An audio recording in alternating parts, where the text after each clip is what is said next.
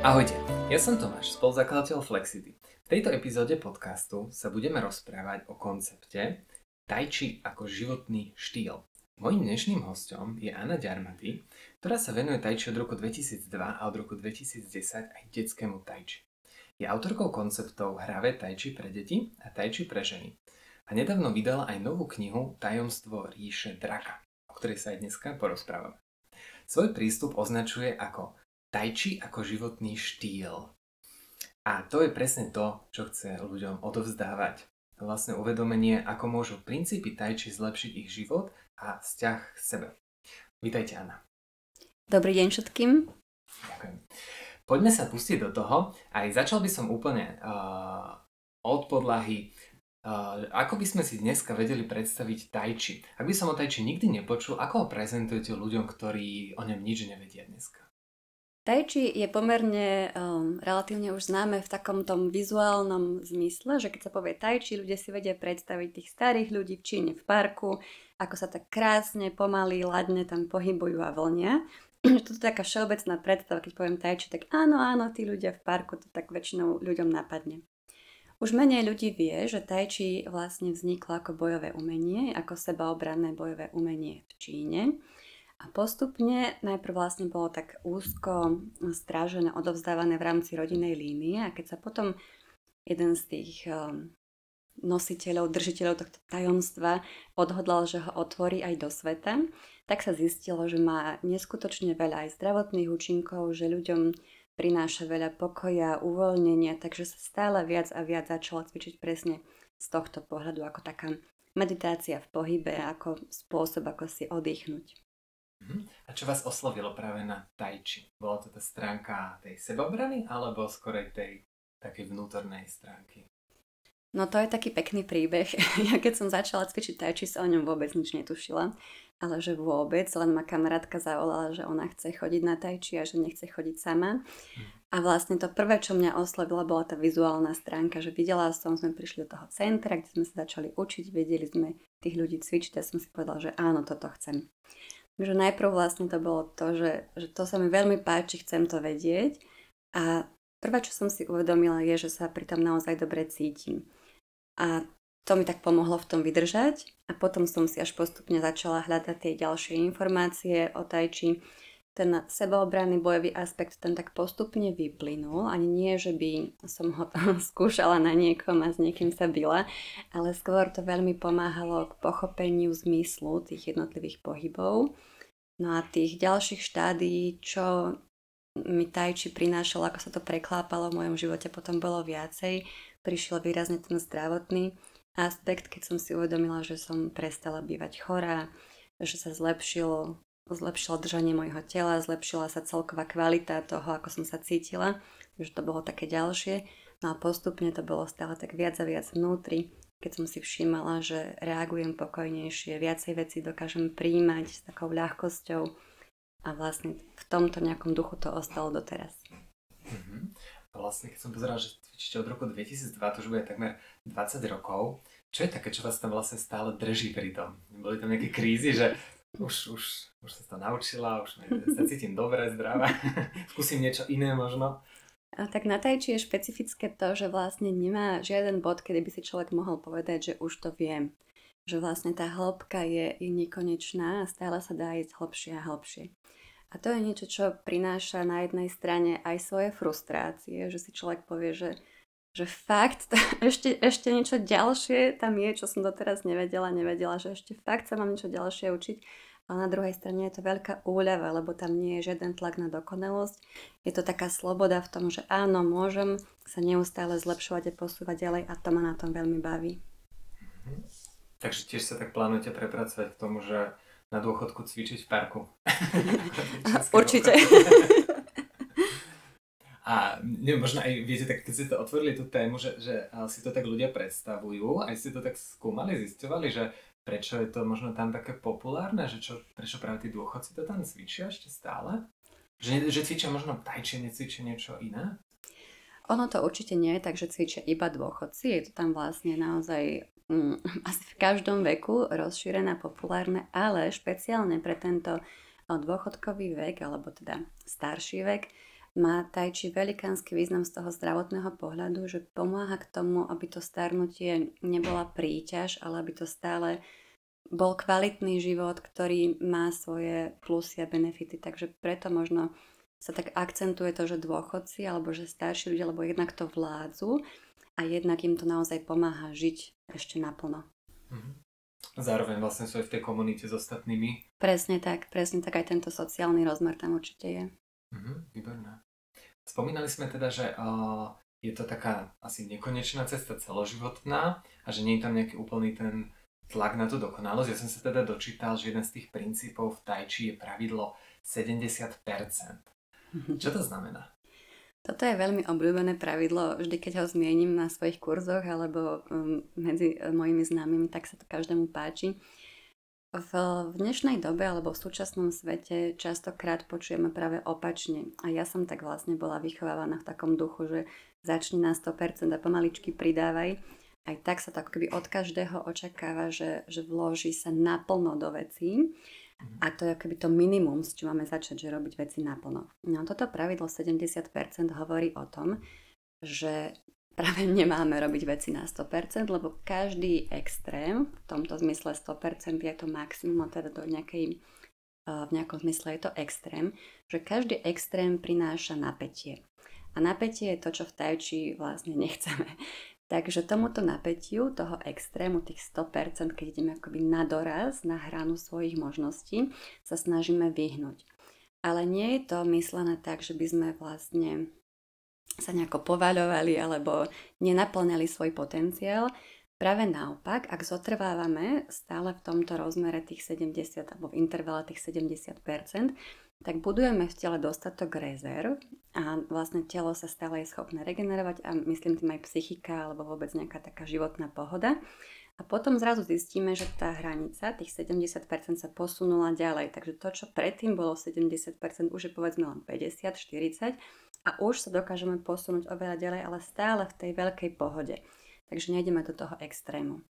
Tak, tak takto je to myslené. A je to myslené v akomkoľvek zmysle. V pohybe, práci, v emóciách, v prežívaní, v čomkoľvek.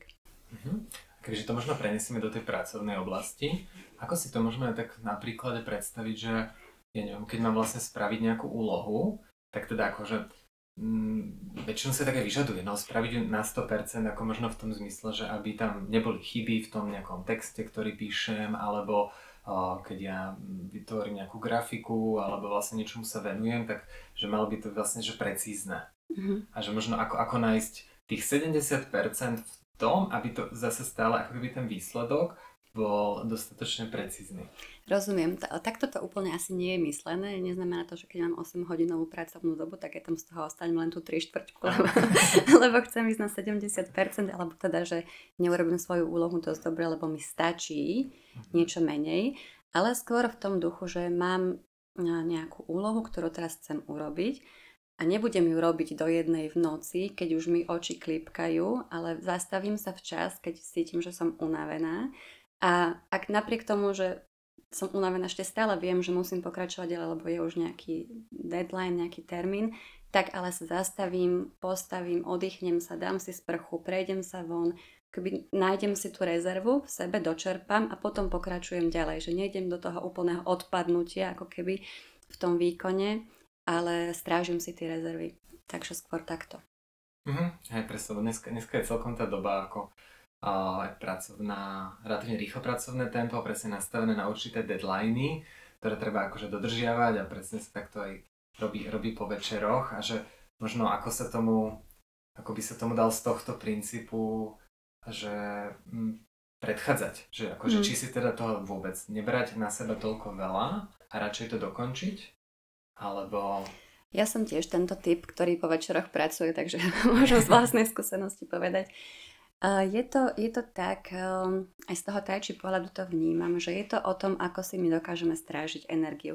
Naozaj niekedy neovplyvníme to, koľko práce máme, ak, aký výkon musíme podať a kedy ho musíme odovzdať, ale vieme si strážiť, ako sa k nemu dopracujeme. A keď eh, povedzme, že sedíme non-stop a ideme, ideme, ideme v, tom, v tej práci, tak ten výkon sa postupne znižuje, lebo prestávame vládať, prestávame sa sústrediť a v konečnom dôsledku nám to trvá dlhšie. Takže keď my sa naučíme byť k svojmu telu pozorný a vnímavý, tak si vieme povedať, že tak teraz fakt potrebujem pauzu, idem 10 minút meditovať, idem si zabehať, idem čokoľvek, tak v konečnom dôsledku dokážeme skončiť tú prácu skôr, lebo sa nedostaneme do toho levelu, že už nevnímame, robíme chyby, musíme to opravovať a vlastne ideme na tú hranu len s tým pocitom, že musím robiť, musím robiť stále, stále, stále. Čiže to, vlastne to vnímam ako, že je to možno udržateľnejší koncept ako predstava toho, že idem dlho na hranu, ale potom si dám dlhšiu dovolenku, mm. ale vlastne dneska sú aj také koncepty, že sabatikál, že áno, áno. pustím v podstate na dlho, ale že vlastne áno, odozdám úplne dušu telo. áno, tak to, to ten sabatikál, ten, tento prístup, to je tých 100% a viac a vlastne tých 70% je to, čo som hovorila, že strážiť si to priebežne, doplňať tie rezervy, aby stále vlastne tam bolo z čoho čerpať. Mm-hmm. Vlastne vnímať, vnímať to ako beh na dlhú trať. Presne tak. Mm-hmm, zaujímavé. No sme vlastne spomenuli, že tai ako cesta k sebe, alebo teda ako životný štýl, teda teraz sme spomenuli to pravidlo 70% a možno v čom ešte sa dá o, zobrať si múdrosť z tai do dnešného života? To je super otázka. Toto je vlastne ten, to štádium, do ktorého som postupom času dospela, keď som si uvedomila, že, že tai pre mňa začína byť viac než len tá, ten čas strávený priamo pri cvičení. A keď som si uvedomila, že vlastne tie jeho princípy sa mi naozaj prelinajú už do mnohých ďalších činností, takže taká, taká tá uvoľnenosť, schopnosť um, adekvátne reagovať, byť prítomná v, v tom, čo práve robím, strážiť si svoje hranice, udržiavať si takú celkovú rovnováhu, telesnú, psychickú, emocionálnu. To sú všetko vlastne také nosné koncepty tajči, ktoré sa dajú využiť úplne v čomkoľvek. Takže napríklad, keď máme v tajči pohyb, kde prenášame váhu z prednej nohy na zadnú a chceme, aby sme ho urobili dobre a nepreniesli viac, aby sme si nezranili koleno alebo nenapínali zbytočne svaly, tak je to o tom, o tých hraniciach, kde je ešte málo, kde je akurát, kde je veľa. A toto je úplne taká univerzálna vec, ktorú sa dá naučiť vlastne uplatňovať aj vo svojom bežnom živote, že cítiť sa, cítiť tú situáciu. To je ešte pre tajči tiež také špecifické, že tú našu pozornosť dokážeme akoby rozdvojiť jednak na seba a jednak aj na druhých alebo na tú celú situáciu, v ktorej sa nachádzame. Takže keď dokážeme toto vnímať, tak vieme si povedať, že, že teraz je už dosť. a, a to je taká naozaj že užitočná vec do života. A potom takisto tá rovnováha, taká schopnosť sa uzemniť, byť nohami pevne na zemi, alebo aj také úplne akoby uchopiteľnejšie veci, že uh, dobre stáť, dobre sedieť, vlastne to, to svoje telo používať spôsobom, ktoré je pre neho, ktorý je pre neho dobrý, vyhovujúci, ktorý ho ne, nepoškodzuje. A aj tým si tú svoju energiu strážde nemíňať zbytočne na, na to, čo telo potrebuje opravovať, náš ľahostajný prístup k nemu. Uh-huh. A možno ako to aplikovať, keď teda dneska musíme niekedy 8 hodín sedieť v práci, hej, hmm. že ako s tým telom teda a, pracovať počas povedzme pracovnej doby, alebo že je tam nejaký možno aj takéto pohľad, čo by sa dal aplikovať? No určite nemusíme sedieť 8 hodín, určite sa môžeme aspoň každú hodinu postaviť a pár minút prejsť, to je také minimum, lebo sa hovorí, že žiadna stolička, akokoľvek ergonomické, žiadne nastavenie počítača nemôže nahradiť to, keď sa postavíme, ponaťahujeme, takže to je naozaj um, len o tom o tom nastavení v hlave, o tom prístupe, že fakt sa trošku prejsť, ponaťahovať, urobiť si na minútu nejaký krátky stretching alebo nejakú krátku tajči formu mhm. na pár minút, tak e, to určite pomôže. A potom aj pri tom sedení, keď už teda naozaj, že sedíme, tak je tam veľa tých vecí, ktoré sa dajú vyladiť správnym spôsobom, aby um, ten set, keď už naozaj v ňom musíme byť, nepoškodzoval naše telo, nesťahoval, neskracoval svaly, neobmedzoval orgány v brúšnej dutine, nevytváral nám napätie v krku, v chrbte a tak ďalej. Mm-hmm. Spomínali sme vlastne aj uzemnenie. Možno prečo je dôležité dneska sa vedieť uzemniť? Alebo čo to znamená, ako si to hm. predstaviť, že teda kráčame, chodíme po zemi? Áno, je to možno taký zdánlivo ako keby ezoterický termín, ale je to v podstate veľmi praktické. Um, keď, si to, keď sa na to pozrieme z pohľadu energie, tak keď sme po celý deň, keď pracujeme hlavou, vlastne premýšľame, píšeme, tvoríme, aj za tým stolom, za tým počítačom, tak vlastne stále sme v tej hlave, takže tá energia primárne je v hlave. A vtedy z toho čínskeho pohľadu sa hovorí, že telo sa keby nadnáša. Môžeme si to predstaviť ako taký ten balónik naplnený héliom, ktorý proste je vo vzduchu, lebo ho to tam ťahá, tak tak tá naša plná hlava vlastne nás keby z tej zeme vyťahuje.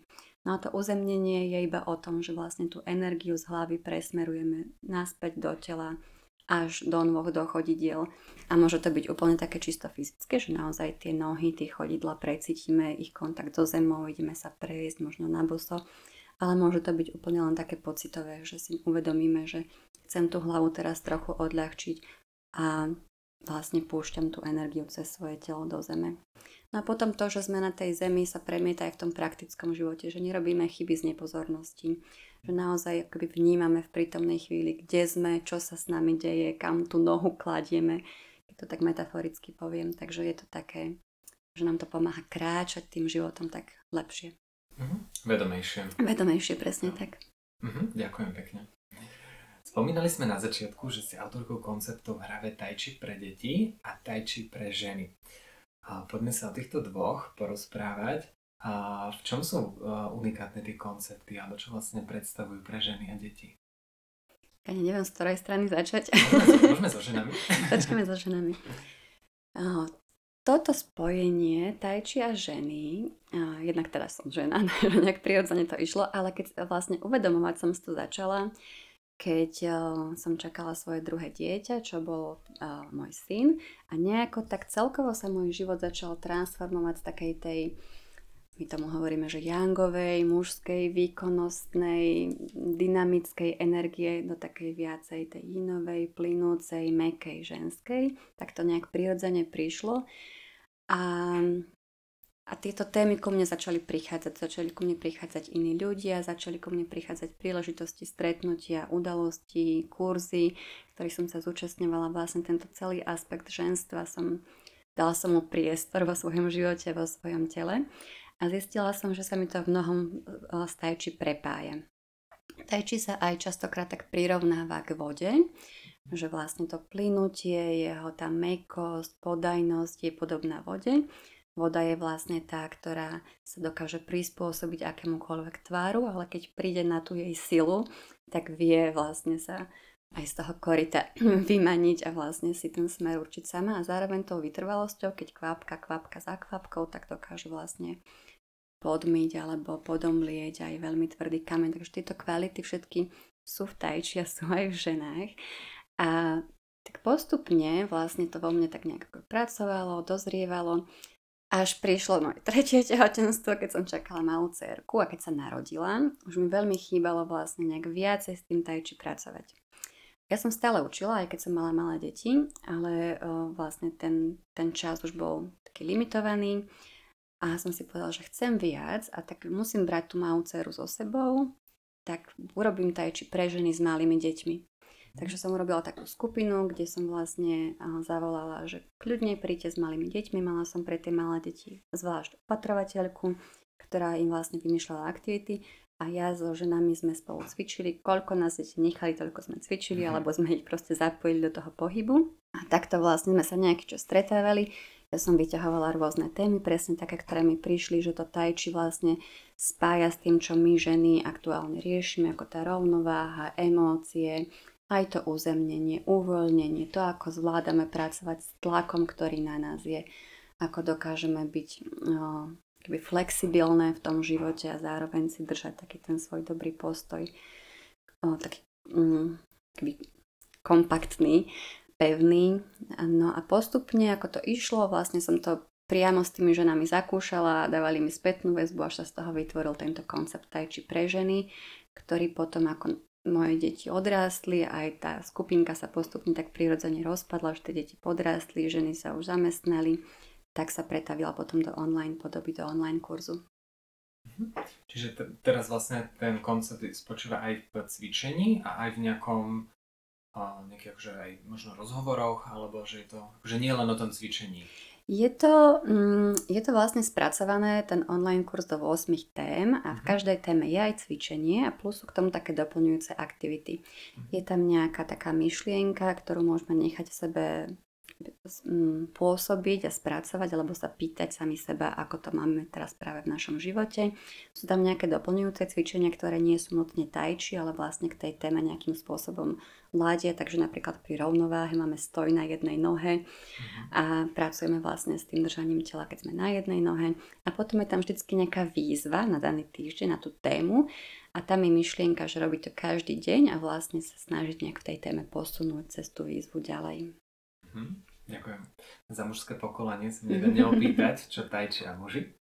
Tajčia muži, to samozrejme 100% funguje, mám na kurzoch e, aj mužov. Je to ich cvičenie v niečom iné ako to ženské. Niekedy aj viacej si pýtajú e, takých tých e, ukážok, tých aplikácií a sebaobranných využití tajči, ale tiež ani nie tak kvôli tomu, že by teda chceli sa byť alebo to uplatniť ako sebeobranu, ale pretože prirodzene inklinujú k tomu eh, viacej tomu pohybu rozumieť. Ne, nepotrebujú ho len tak cítiť ako ženy, ale chcú tomu viacej rozumieť, takže ideme tam aj cez túto um, bojovú stránku v zmysle toho pochopenia. Ale je to naozaj, že fungujúce spojenie takisto. Mm-hmm. Čiže mám skúsenosť, že pre ako muži možno hľadať viac ten vonkajší prejav, taký mm-hmm. ten jangovejší prvok toho, ktorý buď sa prejavuje v tej sebaobrane, alebo teda v, toho, v tej pochopenie dynamiky toho pohybu, ak sa to telo vlastne ovláda lepšie a čo sa ano, vlastne ano. všetko môže robiť, a čo navonok vlastne cíti hmm. v tele, v svaloch. To je, to je úplne krásne, keď sa to spojí, lebo môj manžel tiež cvičí tajči a niekedy uh, jeden čas sme mali aj takú skupinu, kde sme učili spoločne. Teraz je to niekedy tak, že ja keď nemôžem uh, odučiť moju hodinu, alebo deti sú chore, alebo čokoľvek, tak ide on. A žiaci si to veľmi pochvaľujú, že vlastne je to taký naozaj ako yin-yang, kompaktný potom obraz, že on úplne iné veci zdôrazňuje, ide viacej cez to, to telo, svaly, klby, nastavenie, štruktúru, aby to proste bolo logické, aby to zapadalo do seba, aby to klaplo všetko ako má. Mm-hmm. A ja idem viacej cez ten pocit, cez tú atmosféru, energiu a dokopy je to fakt super spojenie. Mm-hmm. Možno aká je dneska uh, tá situácia, keď sme na Slovensku a v Tajči, ak to možno to máte odpozorované, uh, lebo keď sa porovnám napríklad s jogou, tak všeobecne je dosť vidno uh, práve väčšiu prítomnosť žien. Aj keď som chodil na tie hodiny jogy, tak ako častokrát bolo na 20 účastníkov a 102 muži. Mm-hmm. a výnikom možno niektorých smerov, ako je Ashtanga yoga, ktorá je práve taká dynamickejšia, no to má v sebe v podstate tie prvky. A ako je to možno v Tajči, že tiež tam viac prevláda ženský element alebo 50-50? Boli uh, kurzy, keď sa mala aj 50-50, že sa mala polku žien, polku mužov. Teraz aktuálne je to veľká preváha žien. Mhm. Že to viac takto tiež. Ale napríklad musím povedať, že chodívam niekedy na workshopy do Čiech. Tam mám svojich učiteľov, aj vlastne to vzdelávanie tam funguje mm, tak rozvinutejšie a tam, tam je to tak asi pol na pol z toho, čo sa ja s tým stretávam. Mm-hmm, ďakujem. No, spomínali sme aj to tajči pre detí. Teda som pochopil, že sa to tak vlastne prirodzene v tom živote objavilo. To sa objavilo ešte pred mojimi deťmi. okay. Ale objavilo sa to prirodzene a vlastne to tak vyplynulo z, o, z tej situácie, v ktorej som bola. Ja som si otvorila svoje štúdio a prvý rok, keď som ho mala, tak som uvažovala vlastne ako naplniť leto. Tak leto je taký, taký čas, keď kurzy bežne nebežia a ľudia sú po dovolenkách, tak som rozmýšľala, že ako s tým naložiť, s tým časom a s tým prenajmom. A som si povedala, že tak spravím denný tábor. A teda, že mal by to byť tajči denný tábor, keďže cvičím tajči. No a vtedy ešte boli denné tábory na takom vzostupe, teraz je to už naozaj v takom masovom meritku. A, a detské tajči som dovtedy nikde nepočula o ňom, nevidela, tak som proste hľadala vo svete. Našla som rôzne prístupy, ale na pospol to boli skôr také, také tie drily, že vlastne zoberieme dieťa a od maličko ho učíme tie pohyby, aby boli dokonalé raz na súťaž. A to som si povedala, že to vôbec nechcem. A potom som našla jednu Španielku, ktorá robila s deťmi niečo také hravejšie a tým som sa inšpirovala a vlastne som vytvorila taký svoj súbor cvičení, ktoré vychádzajú z pohybov zvierat, z nejakých prírodných javov, je ku každému taký malý príbeh, ktorý deti naladí na vlastne to, čo ideme spolu robiť. A deťom vlastne nejak vyložené nehovorím, že ideme teraz cvičiť, oni to skôr vnímajú, že sa hráme, mm-hmm. že tá fantázia tam je proste taký silný motivátor, ale ten efekt tých cvičení je veľký na to, na to detské teličko aj na tú psychiku. Mm-hmm. Možno, možno v čom konkrétne, keby mm-hmm. s maminy počúvali a mm-hmm. prečo by mali dať deti na takto teči? Uh, no, je to, um, keď, keď to zoberieme úplne z takého toho vonkajšku, že zoberieme mm-hmm. si to mhm. teličko detské, ktoré rastie, ktoré sa rozvíja, tak vlastne cvičenie tajči je, je rovnomerne rozvíjajúce. Čiže nie je to nejakým spôsobom jednostranný šport, ktorý by preťažoval nejakú skupinu svalov, nejakú stranu tela na úkor druhej, takže tajči rozvíja rovnomerne. Rozvíja veľmi prírodzene, takže dieťa nebude chodiť spotené, nebude chodiť unavené, vyčerpané a je to pre neho taká príjemná aktivita a podporuje vlastne také vnútorné svaly. A nie tie vonkajšie veľké viditeľné, ale vnútorné svaly, ktoré pomáhajú vlastne to telo dobre držať, prispievajú k vlastne tomu správnemu postoju a dieťatko sa vyhne potom, keď dlho začne sedieť škole bolestiam chrbta, bolestiam hlavy z toho, že akoby to telo nevníma, necíti a nevie um, si sadnúť alebo postaviť sa tak, ako by bolo treba.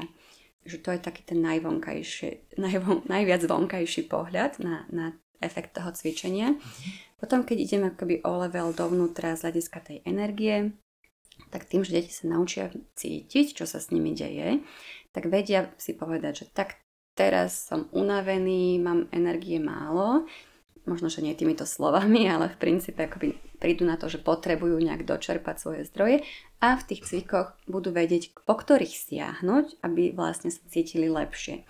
A to môže byť kľudne ráno, keď sa zobudia nevyspatí, môže to byť po obede, keď sú unavení po škole, môže to byť po dlhej ceste, keď proste sú z tej cesty unavení, tých situácií môže byť veľa.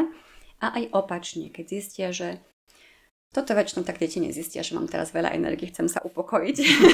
To by bola skvelá seba regulácia pre mamičky. Áno, to by bola určite veľká lákadla. Tak keď naučíte, tak myslím, že Toto, toto väčšinou nenastáva tak prirodzene, ale keď tie cviky spoznajú a potom tí, tí dospelí ku ním prídu, že poď, potrebujeme sa trošku upokojiť, možno, že opäť nie týmito slovami, tak už vedia, že čo urobiť a do akého pocitu sa chcú dostať. Že čo je to, kam mhm. smerujú. To je to, je to dôležité, že vedia, ako sa chcú cítiť. Uh-huh. No takže to je tá energia. A potom ešte je tam taký keby duchovno-duševný rozmer, že deti uh, sa im zvyšuje vlastne tá citlivosť na seba v takom tom dobrom zmysle, nie že by sa stávali nejakými precitlivelými, ale taká tá vnímavosť. A oni potom to vedia aplikovať aj na druhých. Vedia počúvať, vedia vnímať, vedia byť v tom kontexte prítomný a rozumieť druhým ľuďom, čo je skvelé pre, pre ich budúcich dospelých. Aj pre spoločnosť. Áno, určite. určite. Hm. Veľmi A teda z toho, ak som pochopil, vznikla inšpirácia na vydanie knihy? Áno, áno, tam už potom zohrali rolu aj tie moje deti, takže mm. najprv boli tie táborové deti, potom už postupne prišli moje deti, ktoré uh, takisto sa niekedy dobrovoľne, niekedy nedobrovoľne zúčastňovali všetkých mojich kurzov hravého tajči. A teda tie cviky poznajú a niekedy uh, prídu s tým, že si to nakreslia alebo proste niekedy si zacvičíme. A tak nejak spontánne prišiel nápad, že napísať rozprávky, ktoré by si zobrali tie posolstva z tých cvikov, tie také tie myšlienky a vlastne takým, takýmto rozprávkovým spôsobom ich e, deťom podali.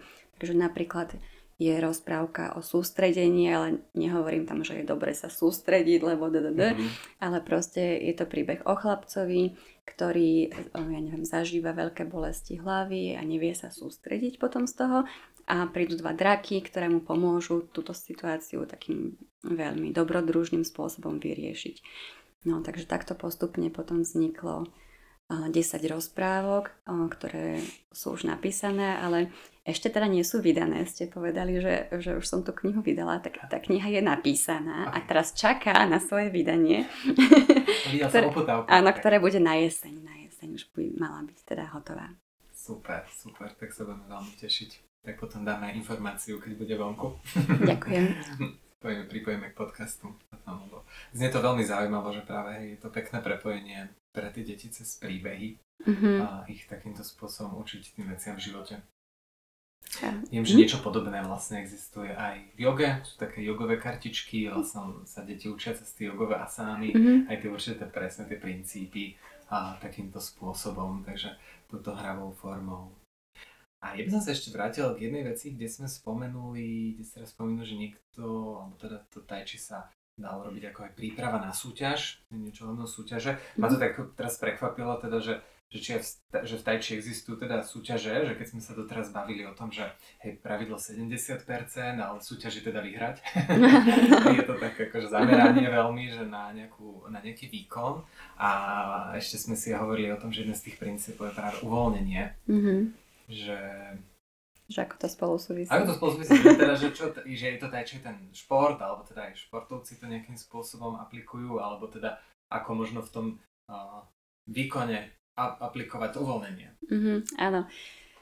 To, je, to je naozaj zaujímavé sa nad tým zamyslieť, ale myslím si, že to sa deje asi v mnohých veciach, že začne sa niekde a postupne sa testujú rôzne akoby odnože a rôzne aj extrémy toho, tej myšlienky. A myslím si, že takto to nejako dospelo k súťaženiu v tajči.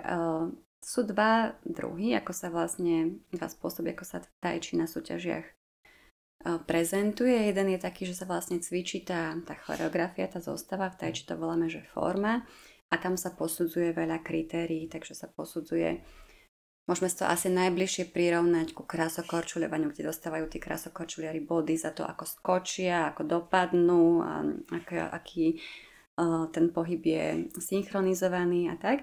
Takže vlastne aj v tajči sa posudzuje, ako presne ten pohyb skončí, aká je tam um, jednota v tom tele, aká je, aká, um, aj keď sa tomu hovorí, že aký spirit z toho vyžaruje, z toho cvičenia, vlastne aká energia z toho ide a mnoho ďalších kritérií a to sa normálne boduje a potom vlastne kto má najviac bodov, tak ten vyhráva.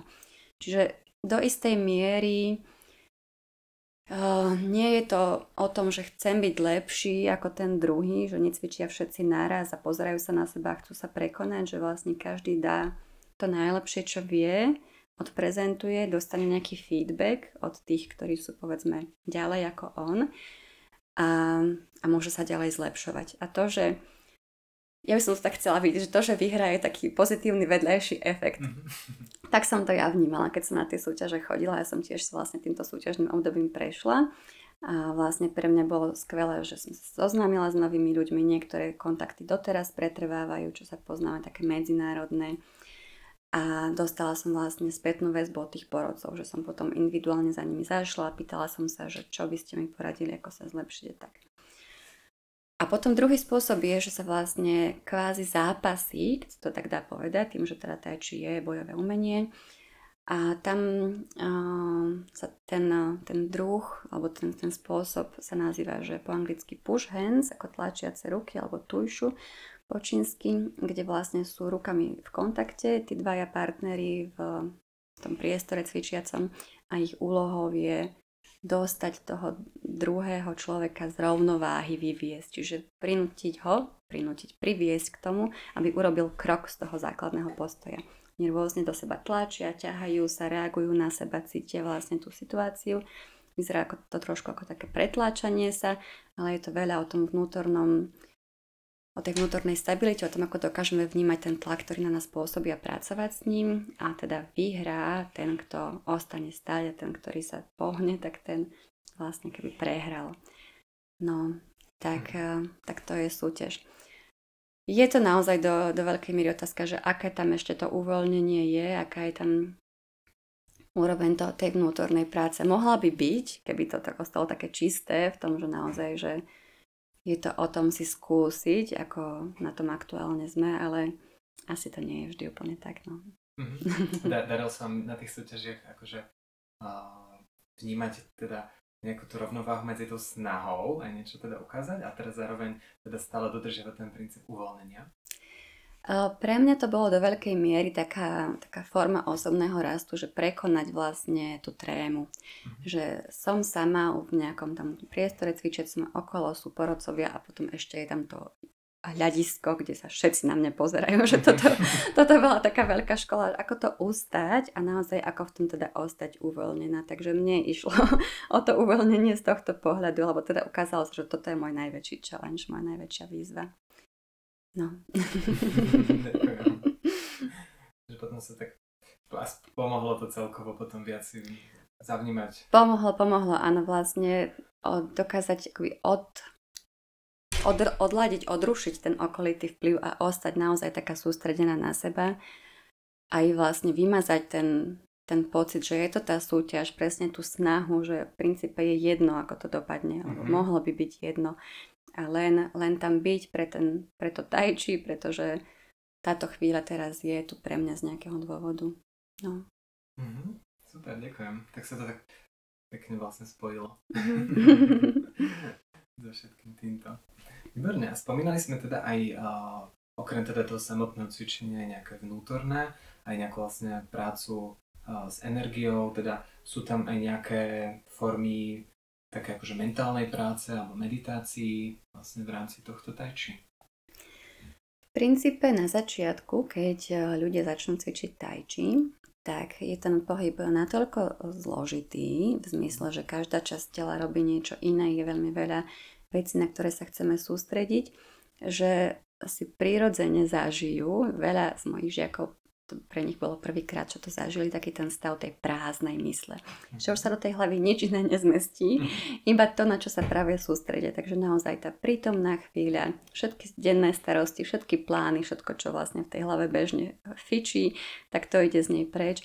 A veľa z nich vlastne aj toto je to prvé, čo hľadajú, že taký, také, také uvoľnenie e, mentálne. A potom toto prirodzene odíde, čím sa nám tie veci stávajú takými známejšími, tým sa znovu otvára kapacita v tam pustiť nejaké ďalšie myšlienky, ale opäť už tí ľudia vedia, k čomu sa chcú vrátiť. A teda áno, chceme sa k tomu vrátiť, k tomu stavu čistej mysle, keď v hlave nič ďalšie nebeží, len sme naplno prítomní v tom pohybe a vo vnímaní svojho tela. To je taký veľmi dlhodobý proces. Mm-hmm ale vlastne, vlastne to chceme bez toho, že by sme to nejako forsírovali, že ono to prirodzene tak, tak príde. Mm. Čiže nie je to nejaká že snaha zastaviť myšlienky? Nie, nie, to určite nie, to, to vôbec v tajči takéto nemáme, že sa snažiť vedome o niečo. Mm-hmm. Aj, aj veľakrát zdôrazňujem žiakom, že my sa nesnažíme byť uvoľnení, že to mm-hmm. je mhm. taká, taká kontradikcia, že, že chcem byť uvoľnený. Ja som taký napätý z toho, že chcem byť uvoľnený. Takže my naopak vlastne len dovolujeme veciam odchádzať. Dovolujeme napätiu odísť, dovolujeme myšlienkam odísť, prestaneme im venovať pozornosť, myšlienky to potom prestane baviť, takže oni tam keby prestanú do tej hlavy uh, skackať.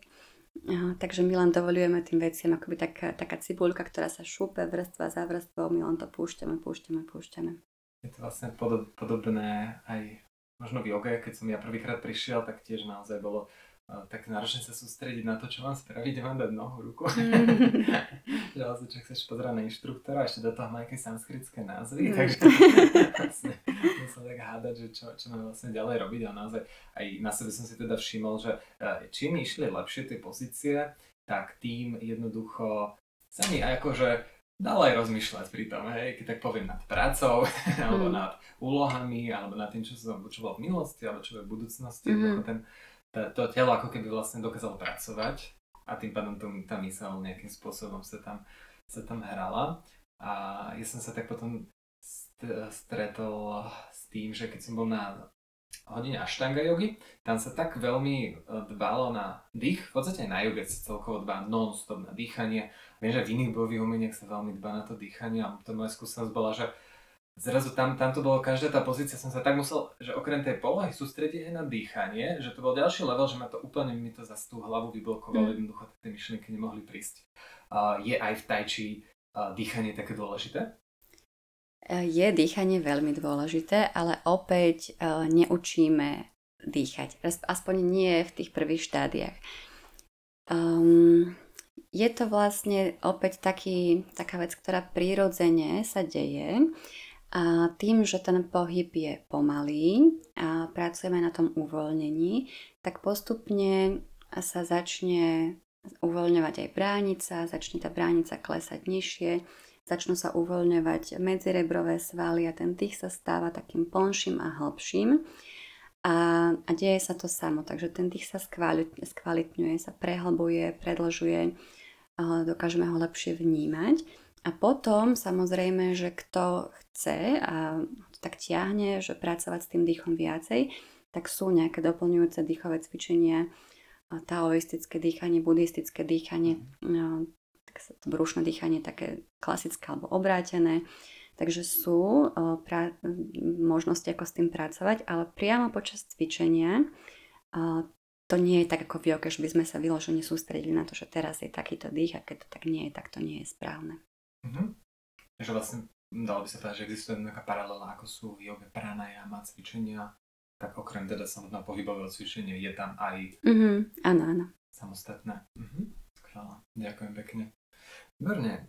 A prešli sme dosť široký okruh tých mm-hmm. tém. Myslím, že sme aj dosť a, sa nám podarilo zodpovedať na a, tú otázku, že čo teda si môžeme predstaviť pod konceptom tai chi ako životný štýl. Takže ja, ja veľmi pekne ďakujem Anna za dnešný rozhovor, veľmi sa mi to páčilo, bolo to veľmi príjemné. A kde by sme sa teda mohli, alebo posluchači, a s tebou stretnúť? Kde máš nejaké hodiny, kurzy? Uh-huh. Učím aj živé kurzy a je to v takom veľmi krásnom štúdiu v Bratislave, ktoré sa volá Hagia Sofia a je v Ružinove. Potom mám eh, viacero online kurzov, ktoré môžete nájsť na webe na mojej stránke eh, tajčicentrum.sk.